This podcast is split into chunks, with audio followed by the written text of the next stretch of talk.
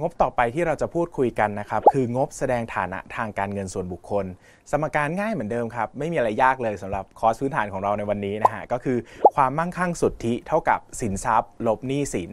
เราหาความมั่งคั่งสุทธิครับ ดังนั้นหา 2 ตัวให้เจอก็คือสินทรัพย์กับหนี้สินอ่าหลายคนจะงงว่าสินทรัพย์คืออะไรนับรวมอะไรบ้าง อย่างแรกนะครับเอาที่เป็นของเราจริงๆนะครับสินทรัพย์คือรายการที่คาดว่าจะได้รับผลประโยชน์เชิงเศรษฐกิจในอนาคต ก็สินทรัพย์นั่นแหละครับ ไม่ว่าจะเป็นเงินนะฮะเงินลงทุนต่างๆ เช่น เงินลงทุนในหุ้นกองทุนรวม อสังหาริมทรัพย์ก็นับนะครับ หรือว่าจะเป็นอสังหาริมทรัพย์ที่เป็นชื่อเราเป็นบ้านนะครับเป็น คอนโดอ่านะครับเป็นที่ดินได้หมดนะครับหรือว่าจะเป็นสินทรัพย์ที่แปลงเป็นเงินได้ เช่น บางคนมีกระเป๋าแบรนด์เนมที่สามารถไปขายต่อได้ มีพระเครื่องที่บอกว่าโอ้โหเราเล่นเรารู้ว่าตัวนี้มีมูลค่าเท่าไหร่ขายได้แน่นอนนะครับสามารถนับรวมได้หมดเลยครับ แต่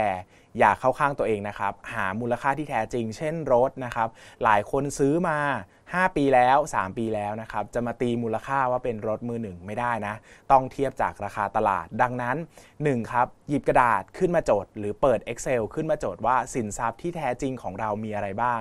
ไม่ต้องกังวลนะครับ ถ้าน้องๆยังเป็นเด็กประถม หรือมัธยมอยู่การจะมีสินทรัพย์ส่วนบุคคล อาจจะเป็นเรื่องยากครับ ไม่เป็นไรเปิดกระเป๋าตังค์ดูก็ได้ว่าเรามีเงินเท่าไหร่ มีร้อยสองร้อยหรือจะมี 10 20 ไม่เป็นไรครับ เราเน้นหลักการนะครับ ยังไม่มีแต่อย่าลืมนะครับ ว่าวันหนึ่งเราทำงาน แล้วเรามีความรู้พื้นฐานเหล่านี้แน่นๆนะครับ น้องจะมีพื้นฐานทางการเงินที่ดีมากนะครับหนี้สินคืออะไร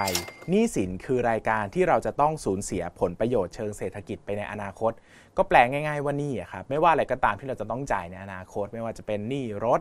หนี้บ้านหนี้ส่วนบุคคลหนี้บัตรเครดิต หนี้สารพัดหนี้ที่เราจะนึกออกนะครับก็จดมาให้หมดเลยนะครับ สิ่งที่เราผิดพลาดมากที่สุดในการจดหนี้สิน คือเราไม่ได้จดหนี้สินที่แท้จริงนะครับ เช่นหลายคนบอกว่า ฉันกู้บ้านมา 1 ล้านบาทหนี้สินฉันเท่ากับ 1 ล้านบาท แบบนี้ผิดนะครับแปลว่าคุณคิดแต่เงินต้น คุณไม่ได้คิดดอกเบี้ย หลักการง่ายๆครับดูว่าเงินต้นและดอกเบี้ย ที่คุณจะต้องผ่อนชำระต่อเดือน เท่าไหร่แล้วคูณกับจำนวนเดือนที่เหลือ นี่คือหนี้สินที่แท้จริงครับ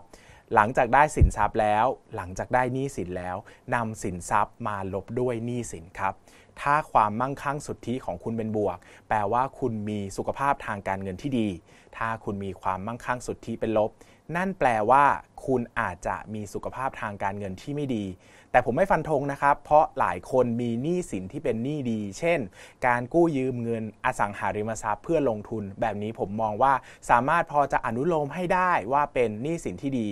แต่อย่างไรก็ตามนะครับ ควรจะมีความมั่งคั่งสุทธิเป็นบวกเสมอ เพราะว่าถึงแม้ว่าเราจะกู้เงินไปลงทุนในอสังหาริมทรัพย์ แต่อย่าลืมว่าอสังหาริมทรัพย์ก็มีมูลค่าฝั่งสินทรัพย์ด้วยนะครับหากลบกันเนี่ยควรจะติดลบไม่มาก หรือควรจะเป็นบวกด้วยซ้ำช่วงที่เกิดวิกฤตเศรษฐกิจต่างๆนะครับหรือว่าวิกฤตของตัวเราเอง เช่น ตกงาน พ่อแม่ป่วย เกิดปัญหาในครอบครัวนะครับความมั่งคั่งสุทธินี่แหละที่จะช่วยให้เรารอดพ้นวิกฤตไปได้ อย่าลืมนะครับหนี้สินไม่หยุด พร้อมกับวิกฤตนะครับเรายังต้องจ่ายหนี้เสมอ ถึงแม้ว่าจะหยุดพักชำระหนี้ได้ แต่ดอกเบี้ยยังวิ่งนะครับ ดังนั้นคิดเสมอก่อนจะสร้างหนี้อะไรขึ้นมาก็ตามการที่เราคำนวณความมั่งคั่งสุทธิเป็น จะทำให้เรามีความระมัดระวังมาก ๆ ในการสร้างหนี้สินนะครับ พยายามคงความมั่งคั่งสุทธิเป็นบวกเสมอ คิดเยอะ ๆ ครับ ก่อนจะสร้างหนี้สักชิ้น โดยเฉพาะการซื้อรถไม่ว่าจะเป็นรถยนต์ รถจักรยานยนต์นะครับ